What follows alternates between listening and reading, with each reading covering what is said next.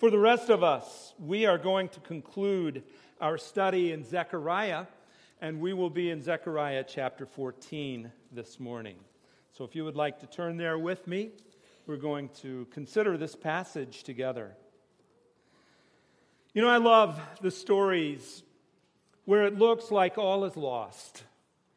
It looks like the bad guys are going to win again.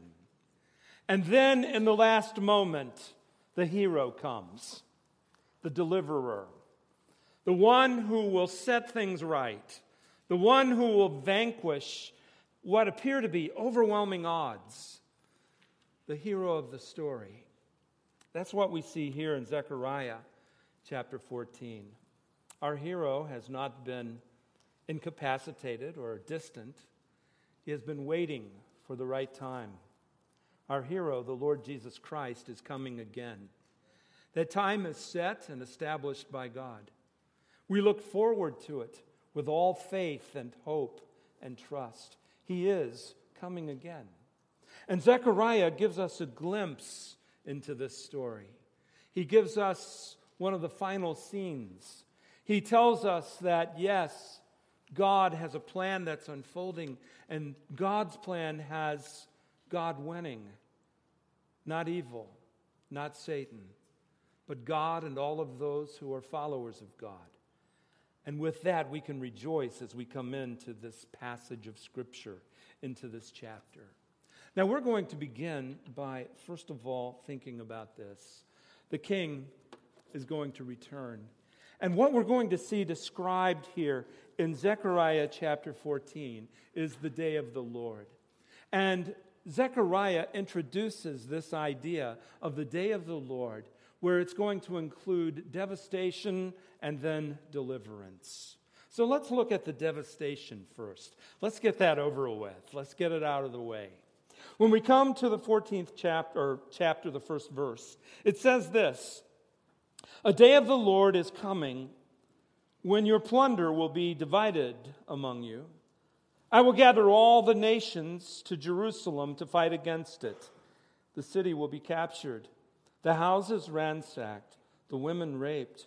Half of the city will go into exile, but the rest of the people will not be taken from the city. There are ominous days ahead for the people of God. According to this passage, half of Jerusalem is going to be attacked. In the last days, at the conclusion of seven years of tribulation. And if you want a description of tribulation, read the book of Revelation, chapters 6 through 19. Terrible days lay ahead for planet Earth. Terrible times, plagues, natural disasters, wars, persecution, terrible things are in store for planet Earth. And at the conclusion of all of those terrible things, we find Jerusalem at the heart of it.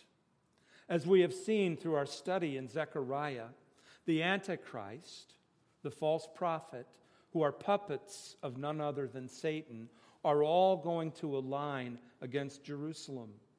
And what we find here is a glimpse into what's going to take place. Jerusalem itself will experience an overrun for a short time and only to a limited extent, half of the city is going to experience it, but they're going to face terrible times ahead.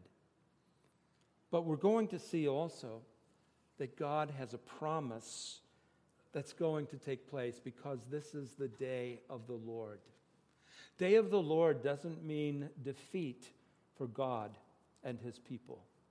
Day of the Lord means this is a day that is marked with the victory, the success, the outcome of what God has promised. And that's what we see here in this text. Our hero is coming, the Lord Jesus Christ. He came the first time in the manger to save us from our sins, but he is coming again to take the world and establish his kingdom and have his rule here on planet Earth. And that's what we look forward to. But before it gets light, it will get dark. And that's the warning that we find in this passage.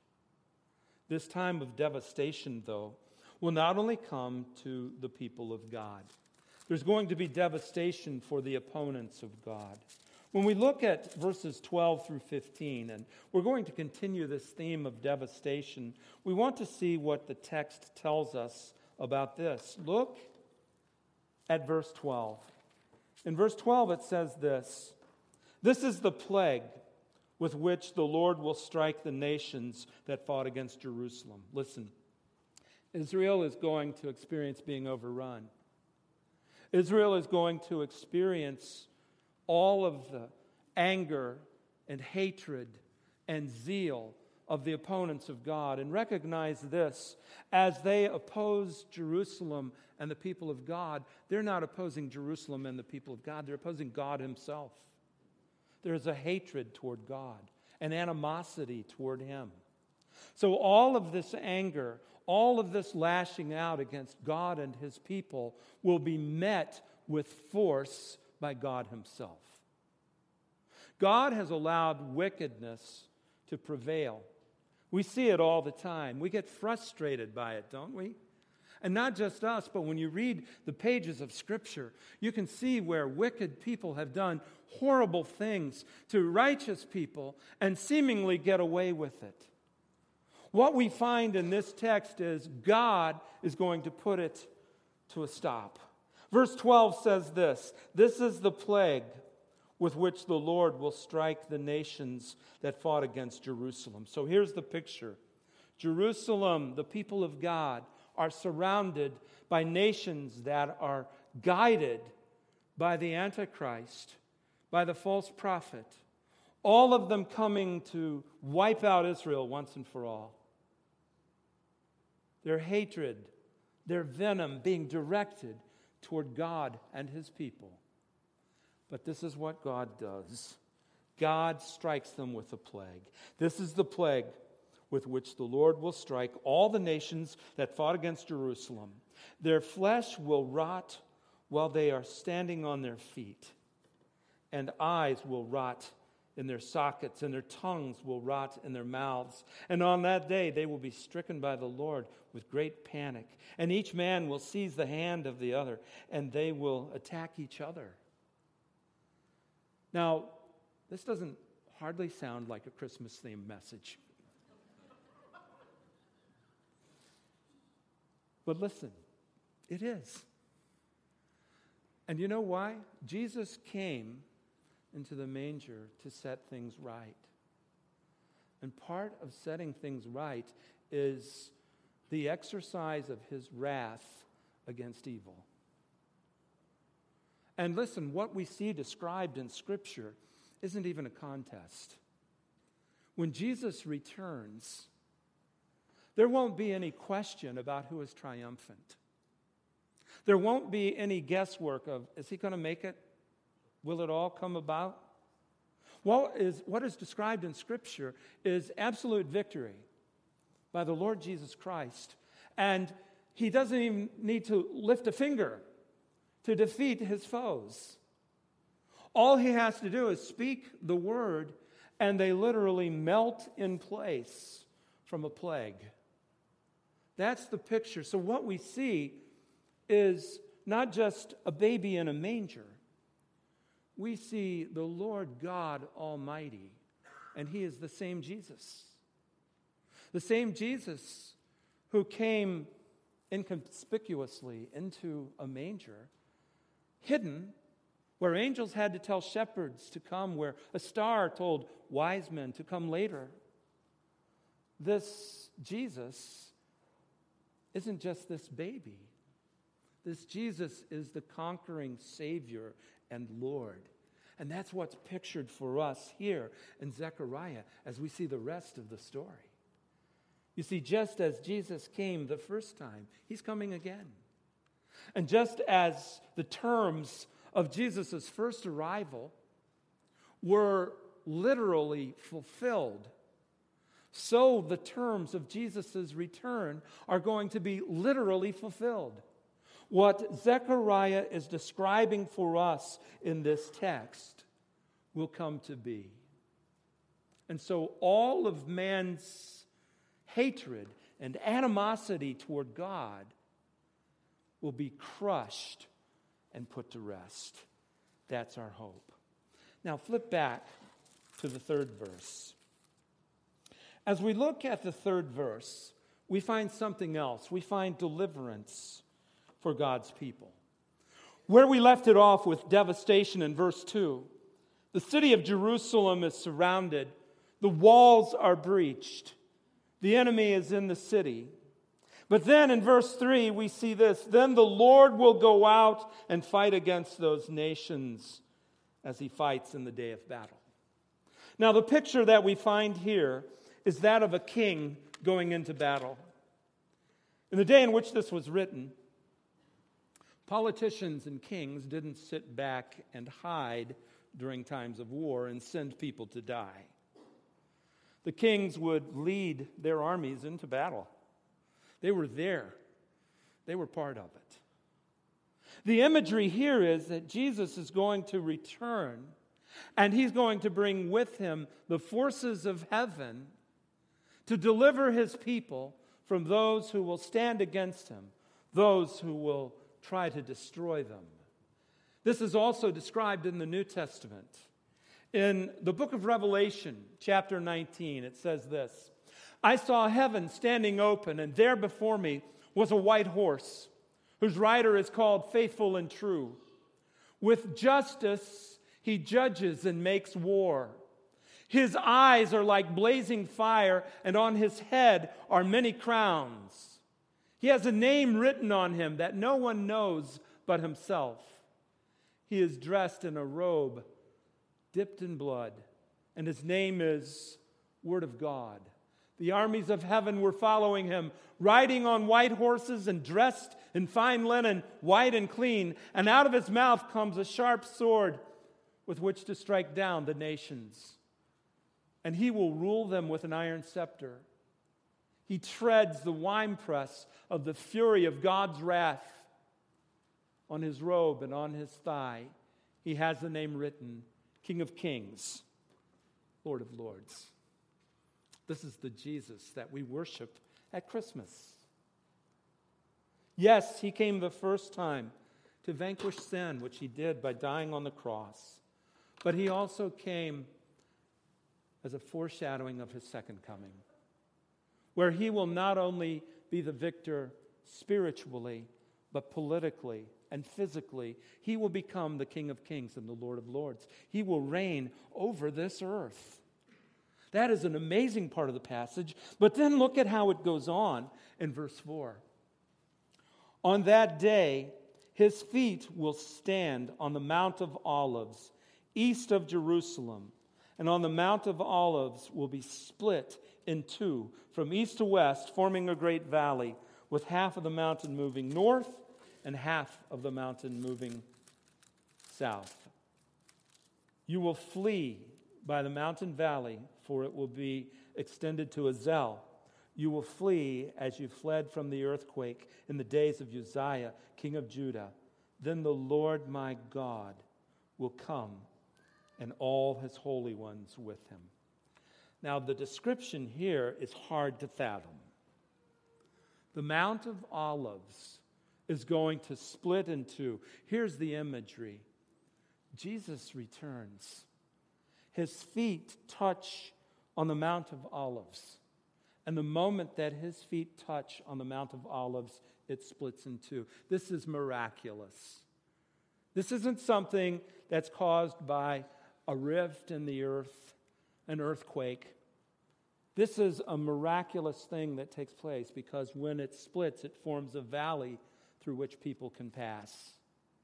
So it is the deliverance of God supernaturally, miraculously. And here's the amazing part about the Mount of Olives the Mount of Olives has a prominent place in Scripture. When we look in Ezekiel, we find that the Mount of Olives was where the glory of God departed. There's a story about the glory of God leaving the temple and going to the gates and going to the Mount of Olives and then visibly being seen leaving. The glory of God was this glowing manifestation of God's brilliance and glory. And in this vision that Ezekiel has, he talks about the glory of God departing. But we also find this in the book of Acts. In the book of Acts, we find Peter, or excuse me, Luke record for us, men of Galilee, they said, and these are angels speaking. Why do you stand here looking into the sky? This same Jesus who has been taken from you into heaven will come back in the same way you have seen him go into heaven. Now, here's the important truth that we have to find in this text Jesus Christ was standing on the Mount of Olives with his disciples. The location of where Christ will return and touch down on planet Earth is mentioned in Scripture with crystal clarity. The circumstances of what will take place, crystal clear. And who it is who is returning, crystal clear. And the fact that this will be the resurrected Jesus Christ who had been born in the manger, killed on the cross, resurrected the third day, appeared to people with a bodily, visible manifestation, and bodily was taken up into heaven, is coming back bodily to return to earth and establish his kingdom on earth. That's what the scripture teaches us in this text, and this is what we have to look forward to. This is going to be something that is amazing. We can't even picture it with our minds. But the description is something that happens that is dramatic and even catastrophic to the people who are aligned against God and his people. Look at verse 6. On that day, there will be no light, no cold or frost. It will be a unique day without daytime or nighttime, a day known to the Lord when evening comes, there will be light. Now, not only does Jesus miraculously change the topography, but he changes nature itself. There will not be light or darkness.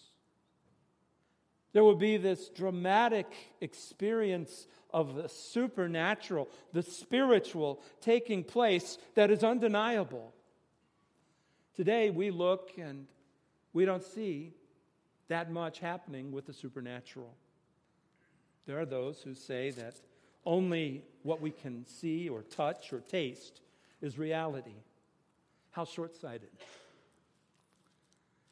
God demonstrates that He can perform the miraculous. And in this coming time, that's exactly what God will do. And no one will be able to explain it away. No one will be able to deny it they will experience it. And here's the thing if you're on the wrong side of it, that's not the place to be. You need to align yourself with God and with his followers. Look at what else we find in this text. In verse 8, it goes on to say, On that day, living water will flow out of Jerusalem, half to the eastern sea and half to the western sea in summer and in winter. The picture is a flow of water from Jerusalem itself, some going to the Mediterranean Sea, some going toward what was the Dead Sea. And this flowing living water will be a testimony that Jerusalem has changed, that there is a new ruler, a new leader, and it is Jesus. And he is the living water. And he will demonstrate through the imagery of this that indeed all life comes from him as the king reigning over Jerusalem. In verse 9, and I love this verse, it says, The Lord will be king over the whole earth. On that day, there will be one Lord, and his name the only name. We live in a society that tells us to be tolerant and accepting of differing attitudes and concepts about who God is. Now, listen, we can be loving and compassionate and kind to people who differ with us. It is for God to determine how they're dealt with, not us. But truth is truth. And there is one God and only one name that will get us into a relationship with God the Father. The Bible teaches exclusivity, it teaches that there is only one way to God, and that is through the one Lord, the one name, the Lord of Lords, the King of Kings. God doesn't wet his finger and hold it up to the wind and say, Which way is the wind blowing? That's the way I'll go. God says, Here it is, folks. This is what it is. Accept it, embrace it, or reject it. But in the final analysis, God decrees and determines the outcome in whatever decision that we make. What makes sense is to embrace the God who is, the one and the only Lord, the one and the only name. Verses 10 and 11 go on to say this the whole land from Geba to Rimmon, south of Jerusalem, will become like Arabah. But Jerusalem will be raised up and remain in its place. In other words, things will flatten out, but Jerusalem will be elevated, lifted up. And the whole city, and it goes through all the names of these gates that are mentioned here that talk about the differing directions of Jerusalem, they will be preserved. And then in the 11th verse, this final statement it will be inhabited, never again will it be destroyed. Jerusalem will be secure. When we look at Jerusalem now, not secure. It's the push of a button away from terrible devastation. There are internal conflicts as terrorists blow up nightclubs and buses. They live under the constant threat of terrorist threats. And listen, it's not the United States, it's not the government of Israel that will deliver it, it's God. But once God delivers Jerusalem, no more destruction. It's preserved, it's protected. Then we come to the 16th verse. When we come to verse 16, we find the dominion of the Lord over the whole earth. And we find that the Lord will bring discipline for those who refuse to worship Jesus. Look at verse 16. Jesus has returned in the context of this 16th verse. He has established his kingdom on earth. He is here as King of Kings, Lord of Lords. He is reigning in Jerusalem. And in the 16th verse, it talks about survivors. It says, When the survivors from all the nations that have attacked Jerusalem will go up year after year to worship the King, the Lord Almighty, and to celebrate the Feast of Tabernacles. Now, here's the imagery. We saw earlier that Jerusalem is surrounded by many nations committed to their destruction and their demise, right? So here they are gathered against the people of God, ready to destroy them utterly. Jesus delivers them, and the entire army is wiped out. But as it is then, so it is today. When we send an army, we don't send everyone in our nation. Our nation sends some of us to go and fight our battles. And this day it will be the same. Now, bear in mind, when you read Revelation and you see the plagues and the terrible things that will be visited on the earth during the seven years of tribulation, it's a wonder that anyone survives. There will be much, much diminished population on planet Earth, but there will be survivors. The armies will be wiped out, but the nations that sent them will remain. And they will go in to the kingdom, and they have an option. Do we follow the Lord, Or do we rebel? Here, the Word of God is telling us that when Jesus establishes his kingdom on earth, there will be a change in the hearts and the minds of the opponents of God. You see, not only will Israel turn to Jesus, but many of the pagan nations that have sent their armies to destroy Jerusalem, the remnants, the survivors, will turn and they will embrace Jesus. But if anyone is so foolish that they refuse to follow Jesus, there are consequences. Jesus tells us in his word that they will face terrible, terrible plights and plagues. They will experience drought. God will not bless nations that refuse to follow him. That's the text. That's what it's saying right here. These survivors from all nations that have attacked Jerusalem will go up year after year to worship the King. There will be nations that come to worship him. But some may get it in their head. We'll go our own way. We'll follow our own course, probably descendants of those who believed and turned to God. And they will face consequences when they do so. The final part of Zechariah is found in verses 20 and 21.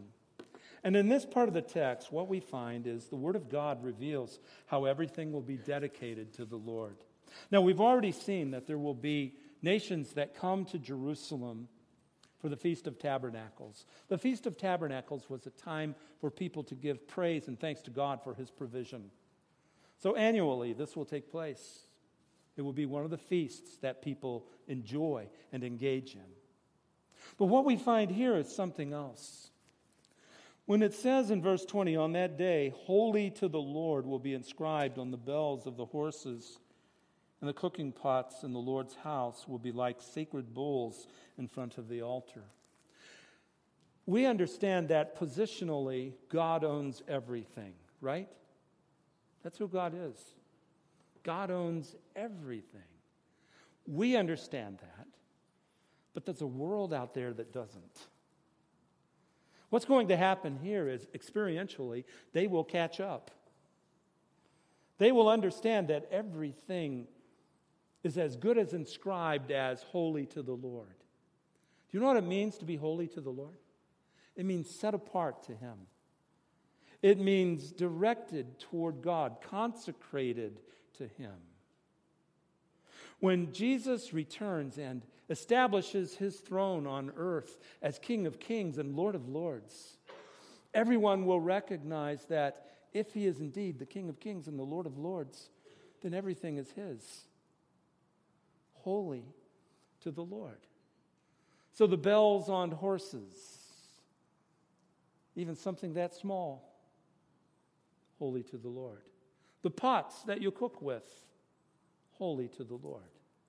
Isn't it easy to fall into the trap of having this secularism where we look and we say, these are secular things, these are sacred things. I get the secular stuff, God gets the sacred stuff. It's an easy trap to fall into. There will be no confusion with that when Jesus is king of planet Earth. All of those things will be holy unto the Lord. Look at verse 21, and with this we conclude. Every pot in Jerusalem and Judah will be holy to the Lord Almighty, and all who come to sacrifice will take some of the pots and cook in them. And on that day, there will no longer be a Canaanite in the house of the Lord Almighty. Now, we understand the cooking pots holy unto the Lord and how they will be used in worship and praise of Him. But what in the world does the last part of this phrase mean?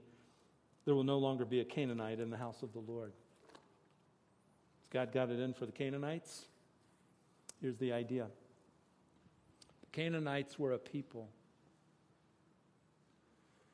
who were rampant with idolatry. The symbolism of the Canaanite here isn't necessarily the people group of the Canaanites as much as it is an attitude, a thought process, where we mix the things of idolatry with the things of God. And we all do it. Something very easy for us to do materialism. As a matter of fact, some of your versions translate Canaanite with merchants. The idea is we won't confuse the sacred and the secular. We will see that it all belongs to God. And there's not a place for this dichotomy between the two. We will understand that our full devotion, all of our desires, are to be directed toward Jesus and not toward the things that have been distractions. So, whether this text is referring to idolatry and trying to have this mixture of God's truth and teaching with man's concepts, or whether it refers to the commercialism that can take place, yes, even in sacred things, here's the point it will all be directed toward the Lord. Now, this is what we have to look forward to.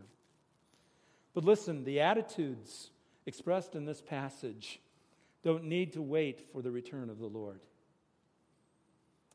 The baby who was born in the manger was Lord when he was born in the manger. He was worshiped by angels. They recognized him for who he is. The Lord was Lord when he died on the cross and surrendered his spirit so that he could give his body and his blood for our salvation. He was Lord when he was buried. He was Lord when he rose again. Lord when he ascended. He is Lord today as he is in heaven, standing at the right hand of God as our advocate. And he is Lord when he returns and establishes his kingdom on earth. As the saints the Revelation passage mentions that he will return with his holy ones. Now, some see that as angels, but I believe that it refers to all of those who are set apart unto God. We will return with Jesus. And when he establishes his kingdom on earth, we will be at his side, doing what God calls us to do. So, this Christmas, as you think about the baby in the manger, a lot of times we look at him as the safe Jesus. He's the one that we can look at and go, ah, such a cute story. Little animals around a manger, a baby laying in a feeding trough. That's the comfortable Jesus. That's the safe Jesus. But that is the same Jesus who comes again, establishing his kingdom on earth coming again literally and bodily, just as he came the first time. So this Christmas, think about the coming Jesus as well. Let's pray. Heavenly Father, we thank you for this text. What truth this is, how we look forward to Jesus' return. May we be encouraged by this passage and the hope that it affords. And how thankful we are for all of this. In Jesus' name, amen.